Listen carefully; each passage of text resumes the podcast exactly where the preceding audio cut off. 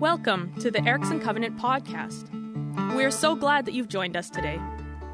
We confess that we don't have all the answers, but as a community, we seek to find and follow Jesus and to discover daily the life he has always wanted for us. We hope this message will be encouraging and will inspire you to take the next steps on your spiritual journey. If we can help you in any way, please connect with us. The easiest way is through our website at ericksoncovenant.ca. Let's get started. Well, we're here on the last Sunday of Lent. Jesus has been taking us behind closed doors, and today he arrived in Jerusalem as we sang. And he's leading us over this next week through his passion up to Good Friday, through Holy Saturday, and to Resurrection Sunday. And here, over the last five weeks, through his brilliant teaching, Jesus has been inviting us behind the closed doors of our own lives, our own hearts, our own minds. Today, he's going to lead us to take one final look, to stand and acknowledge what might be the greatest danger for any growing Jesus follower. Uh, Jesus wants us to see something that we can call out. He wants to call out something that it might be the most subtle form of sin with the greatest potential to destroy our witness to Christ and to derail our walk with Christ. So, are you ready to go behind this final door? Well, let's hear the teaching of Jesus from Matthew chapter 7, verses 1 through 5. And I want to invite you just to sit for a moment in silence so that we can be ready to receive this. So, wherever you are, I invite you to just pause, maybe close your eyes, maybe hold out your hands, and let's just be quiet for just a moment so that we can be ready to receive Jesus' teaching.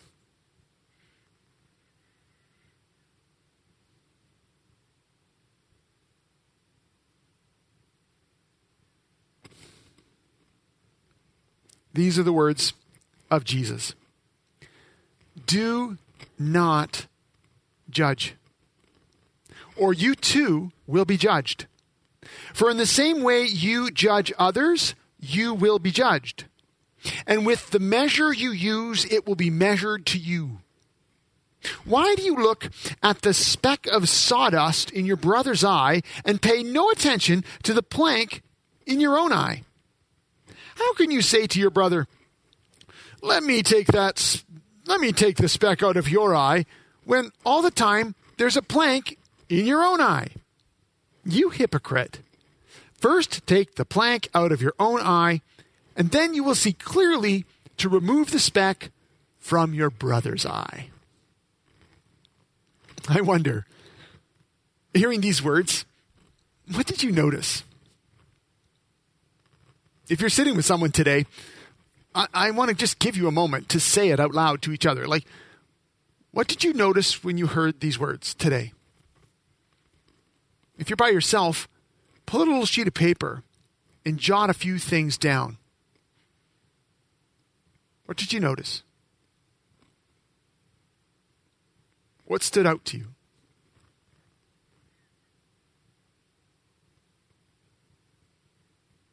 What surprised you?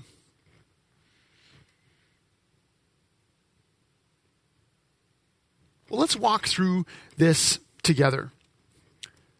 The first thing we might notice is that Jesus gives an explicit command, which in itself isn't odd. In fact, Jesus, throughout his big Sermon on the Mount, and in particular in this center portion that we've been focusing on through Lent, Jesus has been throwing out commands like he's Moses coming off the mountain. Which I want to put a little wink in there because that's precisely how Matthew wants us to see what Jesus is doing here on the Mount. One of the terrifying things about Jesus' teaching isn't its ambiguity. What's terrifying about the teaching of Jesus is its clarity. Jesus makes us squirm because he's so clear and so commanding. More than a few of you have already come to me and told me how the teaching of Jesus about treasure that we looked at a few weeks ago is causing you to still squirm. That's even the word that some of you have used. Jesus here gives us an explicit command do not judge. Don't do it. Don't. Don't make yourself the judge of others. Don't put yourself in a position of condemnation to those around you. Step back, Jesus said, way, way, way back from making yourself the one who determines what is wrong, who is wrong, what's going on, what everyone should do about it. Don't, Jesus says. Stop being judgmental. Take off your white horsehair wig and stop playing the judge. Actually, next to the golden rule, these are probably Jesus' most quoted lines. People who know very little about Jesus and even less about his teaching will still quote the line, often with a bit of a 1611 flair Judge not, lest ye be judged. Right? I want to ask, how does this command sit with you? For many Christians, judging others has become a posture for them, a way of operating in the world. You could say that judging others has become like a culture that characterizes them. And the truth is, many people who are outside the church have picked that up. When asked, judgmental is one of the common descriptions that people outside the church will use to describe those who are in the church, who identify with the church, who are followers of Jesus. And apparently, Jesus knew that this was going to be a problem. And so, before we even go on, I want us to pause and ask a really important question Am I, so personalize this for yourself, are you, am I Am I willing to receive this command from Jesus? Do not judge. Am I willing to receive this command from Jesus as authoritative for the direction of my heart and my mind? In other words, if you are a follower of Jesus, and I know that some of you aren't, so hey, you know what? You can kind of sit and listen to this right now, and you're a little off the hook. But those of you who identify as followers of Jesus, those of you who've been baptized, those of you who are saying, Yes, I'm a Christian, I follow, all of you, do you accept Jesus' right to tell you not to judge? Are you willing to submit to his command and let it reorder your way of thinking about others? Are you tracking with me? This is tough because if we're honest, we've got some pretty locked in ways of seeing others. Kind of hardwired reactions to those around us. Ingrained patterns of identifying and categorizing and, and measuring and maybe decrying the lives or practices or actions or thoughts of those who are around us. We've become expert judges sitting in a seat we were never meant to occupy. But Jesus here commands us not to judge. Will I? Will you? will we submit to this command? It's essential. In some ways, if we aren't, in some ways, you should shut off the computer right now. Stop. All of us. If we can sit here and think, I don't want to submit to that command, we should not go on with the teaching of Jesus. It would be dangerous to do so. And so I'm going to pray right now for us. And I encourage you to pray along with me this prayer of submission to Jesus' command. Join me in this. Lord Jesus, we hear your command here not to judge. And we confess that we have judged others. We confess that as sin is going against what you've told us to do. And we submit to your leadership now. Help us to obey your teaching in the power of your Holy Spirit. Amen. Well, if you're ready to move on, let's do it. Did you notice how Jesus followed up his explicit command with a warning? We need to hear this warning. Listen to it again. Do not judge, Jesus said, or you too will be judged. In the same way, Jesus said, you judge others, you will be judged. And with the measure you use, it will be measured to you.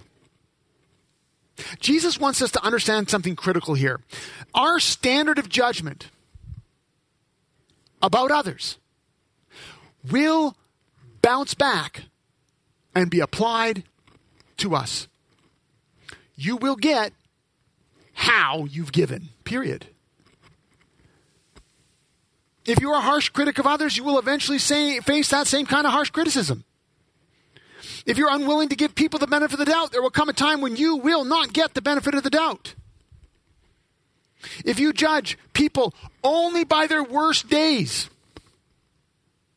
you too will be judged based on your worst day.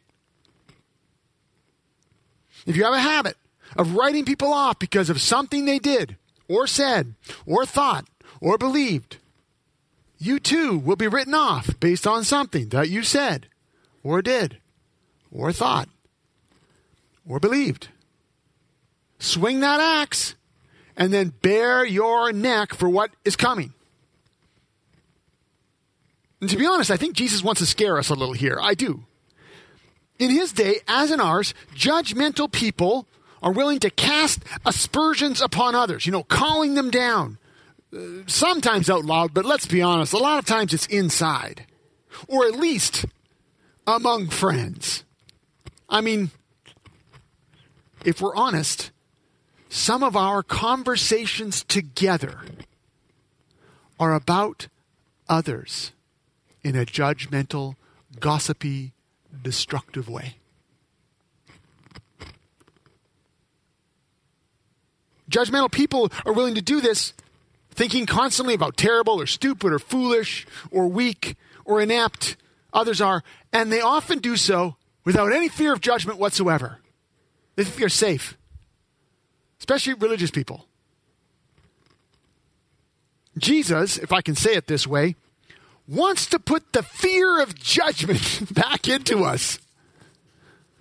But here's the remarkable thing He wants us to fear the measure of our own judgments.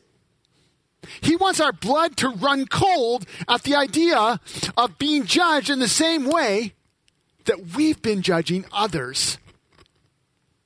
And for people who've made judgmental thinking about others a art form, this should be a terrifying idea. Let me ask you, knowing this is what Jesus is saying, knowing that you will be judged as you've judged others, how fearful does that make you feel?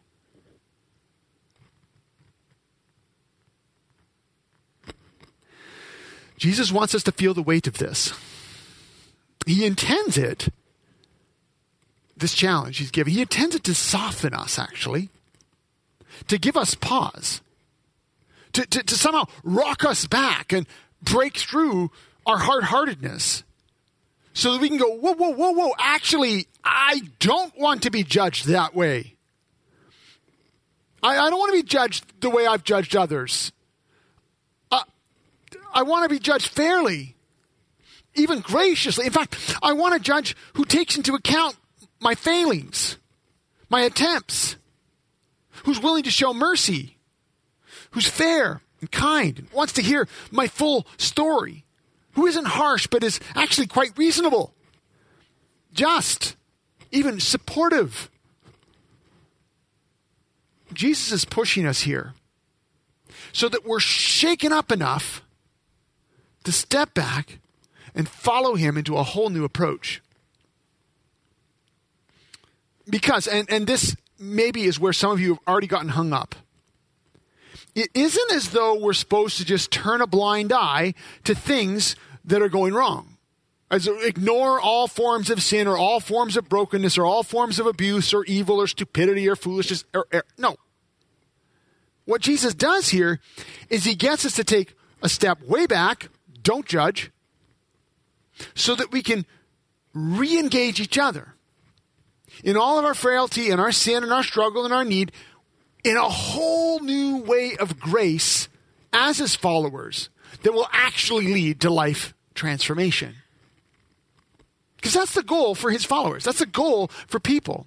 Jesus wants us to grow in him, to mature, to develop. He, he wants us to, to be living in such a way that sin and those patterns of sin and the destructive ways of thinking and being, they lose dominance in our lives, including the sin of being judgmental. Jesus wants us to be cleared of logs and specks, shed of harsh attitudes, and free of lustful objectifying, or, or released from angry tirades, or abusive language, or selfish spending, or frantic worry. He, doesn't want these patterns of brokenness and sin, which are destroying us and destroying us. He doesn't want them to characterize us or our life together. Instead, he wants us to be reshaped as grace people, joy people, holy people who are radically, unconditionally, overwhelmingly loving, looking just like him. That's the goal. How's that going to happen? Well, let's see where Jesus leads us. After commanding us not to judge, and then warning us of what will happen if we do, Jesus takes us in a whole new direction. He leads us to turn our focus back on ourselves first. And then our way of approaching others will be transformed by that experience. Listen to what he says again. Why do you look at the speck of sawdust in your brother's eye and pay no attention to the plank in your own eye? How can you say to your brother, Let me take the speck out of your eye, when all the time there's a plank in your own eye? You hypocrite! First, take the plank out of your own eye, and then you will see clearly to remove the speck from your brother's eye. Jesus leads us to the very heart of kingdom living here. This is such an important truth he's giving us. It's, it's critical to our life together as a church, our life together as friends. He marks out a way of being his followers together. His followers who are definitely sinful, who definitely are walking around with big planks and lots of specks and need to change and desperately need to help each other change so that we can experience God's grace and goodness more and more and be about the mission that Jesus has for us in the world. This is crucial stuff. So let's talk about this. Jesus says, first things first, stop being the judge of others, and in some sense, start judging yourselves. Turn your practiced focus on your own life, on your own attitudes, on your own patterns, your own addictions, your own false ideas, your own foolish ways. First things first. How do we take the planks out of our own eyes? What Jesus is doing here is he's marking out for us a practice of regular self examination a willingness to make our own hearts, our own minds, our own attitudes and ways of thinking and being, making them a focus of deliberate and prayerful attention so that we are growing in our understanding of our own sin, of who we are, of how we've been deformed and misshapen, of how we've been affected by our family of origins, of how we've have these practice patterns, as well as a deeper understanding of God's grace, our identity in Christ, who we are now because the Holy Spirit has come in. And he leads us into a greater willingness to submit again and again and again to his leadership in all areas of our life. And this isn't something that's just one and done, right? Well, okay, I'll take care of that this weekend. That's not how it works. You could argue, in fact, that taking Jesus' word seriously here, for many of us, will send us on a lifetime journey of work, confession, repentance, reflection, awareness, letting the Holy Spirit probe us and mold us, purging us of what's diseased, cutting out what's rotten, and infusing us with new creation life. And this is one of the reasons why practicing the historic Christian disciplines, sometimes they're called spiritual disciplines, sometimes called spiritual practices, spiritual formation practices, whatever you call them, it doesn't matter. These historic practices, how essential they are to our spiritual growth and our life together as a community.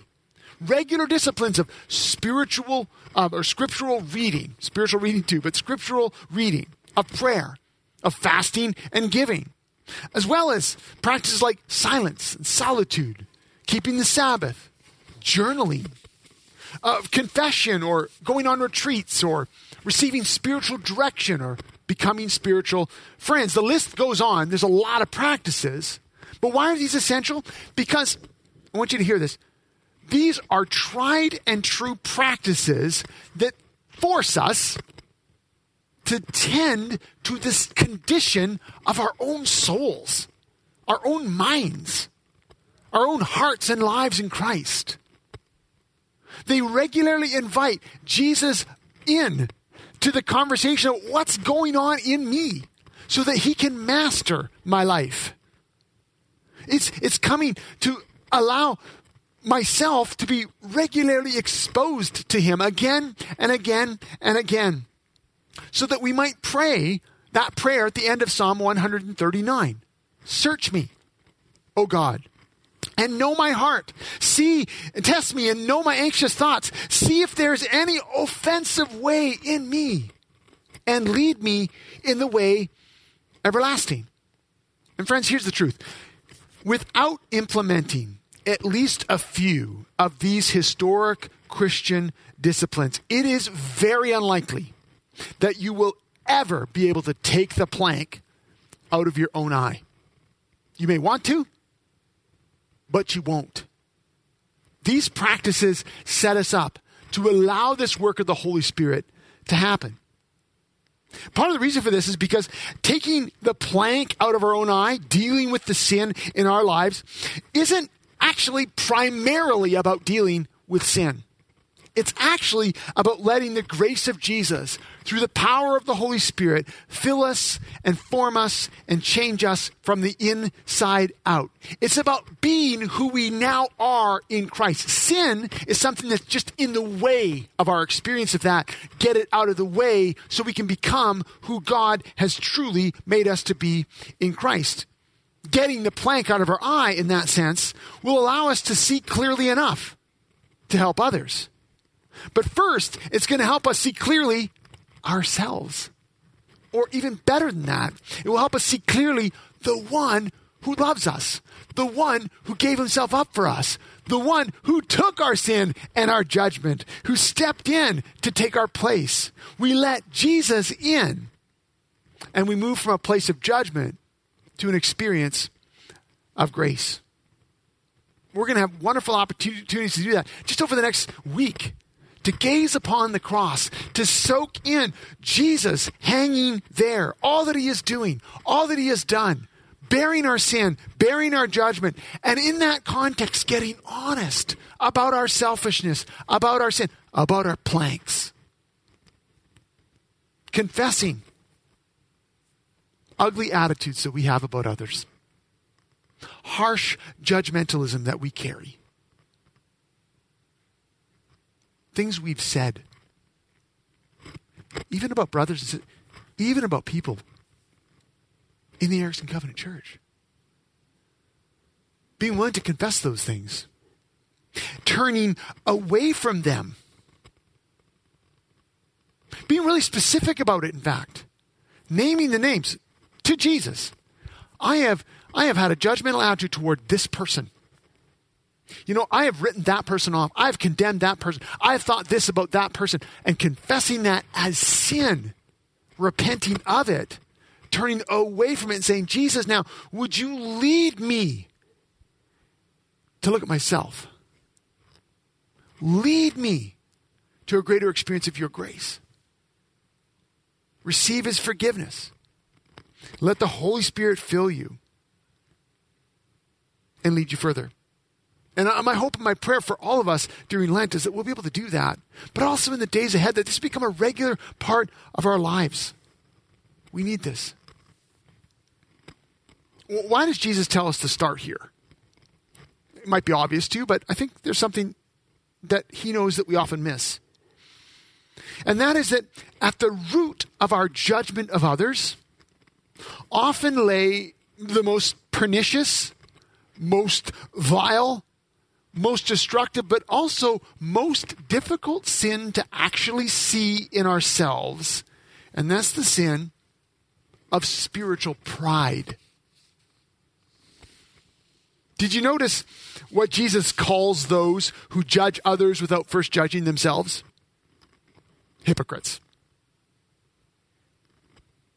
which is not the first time Jesus has used this term, this word. In fact, we heard it just a few weeks ago, right? When Jesus talked about giving, talked about prayer, talked about fasting. He said, don't be like the hypocrites who do all these important acts of righteousness, acts that were designed to express love for God and love for others. So good things, but they're doing them, twisting them into ways of actually nurturing spiritual pride, self congratulatory acts. Don't be like them, Jesus says. But now, Jesus gets a little more forceful, a little more blunt. He doesn't say, don't do like the hypocrites do. He flat out says, You hypocrites. Look at yourselves, Jesus, acting all righteous, calling down judgment, when you yourselves are steeped in spiritual pride, so steeped in it, in fact, that you literally stink to high heaven. Why is Jesus so harsh in his words here? I think it's because when spiritual pride is at work, we are virtually unable to detect it unless we are hit hard, bluntly confronted with who we've become. And I think that's what Jesus is doing here. I think that's, that's why the harsh words he speaks in other places in the Gospels to the Pharisees, to the teachers of the law, to the people who become so prideful. I think that explains a kind of blunt talk because it's the only possible way they're going to hear. I had this experience growing up. Those of you who've read my, my little book, I shared the story in there. As a young man, I was very, very self righteous. Wow. I look back and it makes me tremor. In my concern for one of my friends who was definitely going off the tracks, in my godly concern as a brother to help him, I was constantly razzing him about stuff. Change this, do this, stop doing that. What a pain. But I thought I was helping him. I thought I was doing the right thing. I mean, seriously, who wouldn't have wanted to been helped by 17 year old me? Oh, I remember as clear as day we're in his apartment. And I'm on him about something yet again with all of my holy and righteous fervor. And he lost it. And he shouted at me, You are so self righteous. I can't stand it. And he, you know, said a few other things too. But in that moment that he lost it, he got angry. He shouted at me and called me all these terrible names like you're self righteous. Thankfully, that was the day the Holy Spirit used that blunt, calling it out, that truth, that honesty, to get through to me. And it, it set me on a path, first of repentance and confession, of acknowledging that that had become true of me. And also, in that moment and over the next few weeks, realizing I didn't want that to be true of me. It had been true, it was true. But I want to be like that. And it actually reshaped my prayer. My personal prayer became God, make me a person of grace, a man of grace. Not someone that people feel judged by, but someone that people feel loved by. And that became my prayer, it reshaped my prayer life for the next number of years. That story, of course, is still ongoing. I still need to pray that prayer. But it was that moment of blunt honesty that got through to me. And this is what Jesus is doing here. You hypocrites. Jesus knows that unless we come to see ourselves truly, unless we let Him name us as hypocrites, name us as judgmental, name us as people filled with spiritual pride, unless we submit to that, submit to His way of being in relationship with Him and with others. Our spiritual pride will literally be the death of us and the death of others. That's going to be illustrated in tragic form in the week ahead as we look and watch Jesus die due to the spiritual pride of the people around him. So, first things first, Jesus says we get serious about our own planks. And for many, that's going to be more than enough, actually, uh, more than enough for us to do. But Jesus doesn't stop there, does he? He doesn't, no. He now moves us back toward others, even back into conversations with our brothers and sisters about their sin. Specks, as it turns out, in comparison to the planks that we've been wrestling with ourselves. And here's the important truth we need to hear if we don't let Jesus save us from our own spiritual pride, we will never be conduits of Jesus' saving grace for others. I want to say it again. If we don't let Jesus save us from our own spiritual pride, we'll never be conduits of God's saving grace for others.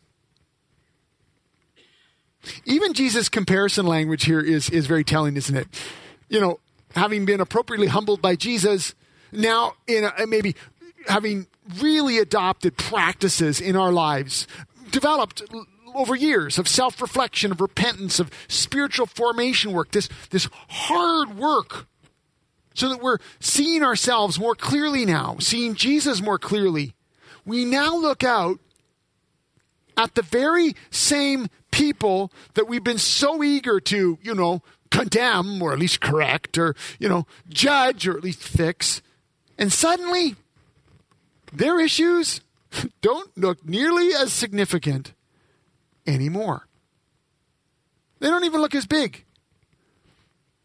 They might not even look as bad. It's a powerful visual that Jesus gives us in this teaching. He says, now that you've got this massive plank out of your own eye, you know, I, I, I don't know. Now that you've got it out of your own eye, Jesus says, you'll look around and you're going to do what? You're going to remove the speck from your brother's eye. I love what Jesus is doing here. He's trying to uh, help us understand that what's going on our whole perspective on it is going to shift when we've done the work that Jesus wants to do in our own lives. It's like all of a sudden we'll be approaching people and say, Look, you would not believe what Jesus helped me deal with. It still sickens me. I mean, look at this monster. I could use it for hiking. And then we all of a sudden come close to each other and realize, oh man, I can see you got something going on here. Can I share what's been really helping me? How do we help our brothers and sisters deal with the specks in their lives? Or let's be more specific, actually. How do we help each other? How do I help you? How do you help me? I mean, how do we help each other deal with the things in our lives that are pulling us away from Jesus? Patterns that we have, attitudes that we carry, shame that engulfs us, anger, lust, pride, hypocrisy. How do we do this? This is a really important conversation to have with each other, preferably before we're right in the middle of the conversation about the particular thing. To just ask each other, how could I help you? And tell one another, this would really help me. You know, it's the conversation before the conversation where we can actually set up together as spiritual friends, as brothers and sisters. What would be helpful? Because I think we'd be able to share with each other some of the things that wouldn't be but also some of them that would. We know that what's helpful is not people judging us. It's not. It never moves us toward life. That's the way of death. And Jesus knows this. That's why he's calling us to, to go away from that. To acknowledge as followers of Jesus that judgment's already been taken by Jesus. And now he calls us into grace. How do we help each other? Well, the same way Jesus has been helping us, right?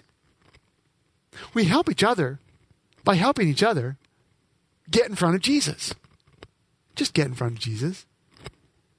We help each other by encouraging, walking alongside, as we develop regular practices of opening ourselves up to the Holy Spirit, of taking in God's Word, of letting the Holy Spirit lead us of coming back to the good news of Jesus and who we are in Christ, coming back to the foot of the cross again and again and again. And this is the essence of spiritual friendship, but also life in community as the church, as followers of Jesus. That through our experience of God's grace, we move from being prideful judges who lord it over others to being forgiven sinners who just want to help each other experience the grace that we've experienced. There is a huge difference between those things. I think that's why Paul in Galatians tells us, he, he says, Look, brothers and sisters, if someone's caught in a sin, you who live by the Spirit should restore that person gently. But watch yourselves, or you also may be tempted. Carry each other's burdens, and in this way you will fulfill the law of Christ. If anyone thinks they are something when they are not, they deceive themselves. Each one should test their own actions. You think, think Paul's picking up on the same thing Jesus was laying down? I think so.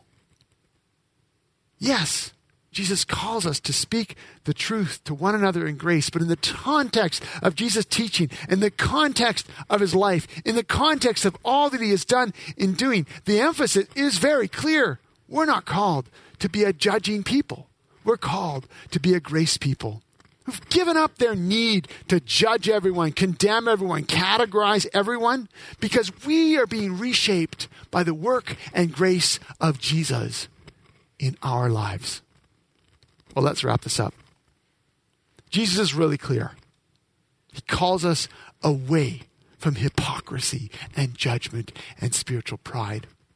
And he leads us with him to the cross, to the place where all judgment has been rendered, where we can experience the grace of Jesus in our own lives, where we can honestly confess all that we need to and continue to need to, so that we can receive again the filling of the Holy Spirit, which will reshape the whole way we see others around us. This week, this final week of Lent, I encourage you Let's walk with Jesus this week. Let's take his challenge here to heart. Let's begin to reimagine what Jesus is doing in us and through us in the lives of others. Let's take up the invitation to incorporate regular spiritual practices in our lives. And if you need help with that, I encourage you to reach out and ask. Ask me.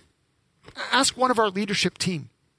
Ask a Christian friend, what kind of practice are you incorporating? But take the steps all of us need to take so that we can actually not only submit to the authority of Jesus, but obey him and do what he says. Friends, Jesus does not want us to be a church that is characterized by judgmentalism. He wasn't. as his followers, he wants us to be a church that is known for our grace, known for our transformation, known for the fact that when people come, when people rub shoulders with us, when people get to know us, what they experience is someone who's really honest about all the ways they have needed the grace of Jesus and is also honest about the ways that others can experience his grace too. Friends, let me pray for us. Lord Jesus, thank you for your clear teaching today. We submit ourselves to it. For all of those who are gathered today who may not yet have submitted their lives to you, I pray for each one of them that they would be willing to consider who you are, particularly over this next week as we celebrate the story of your death and resurrection. So, would you guide them, Lord? For those of us who follow you in this week ahead, Lord Jesus, may we walk with you through your passion. As we see you hang on the cross, as we see you moved to the tomb, as we see you rise victorious, may we celebrate again your goodness and your grace, and as a result, be transformed in that encounter. We pray this in your name, Jesus, with gratitude. In your name we pray. Amen. Thanks for listening in today. We hope you feel encouraged and challenged. If you know someone who would benefit from what you have heard today, please share this podcast. For more information, or if you have questions, you can connect with us through our website, ericksoncovenant.ca. You can also find us on Facebook by searching for Erickson Covenant Church.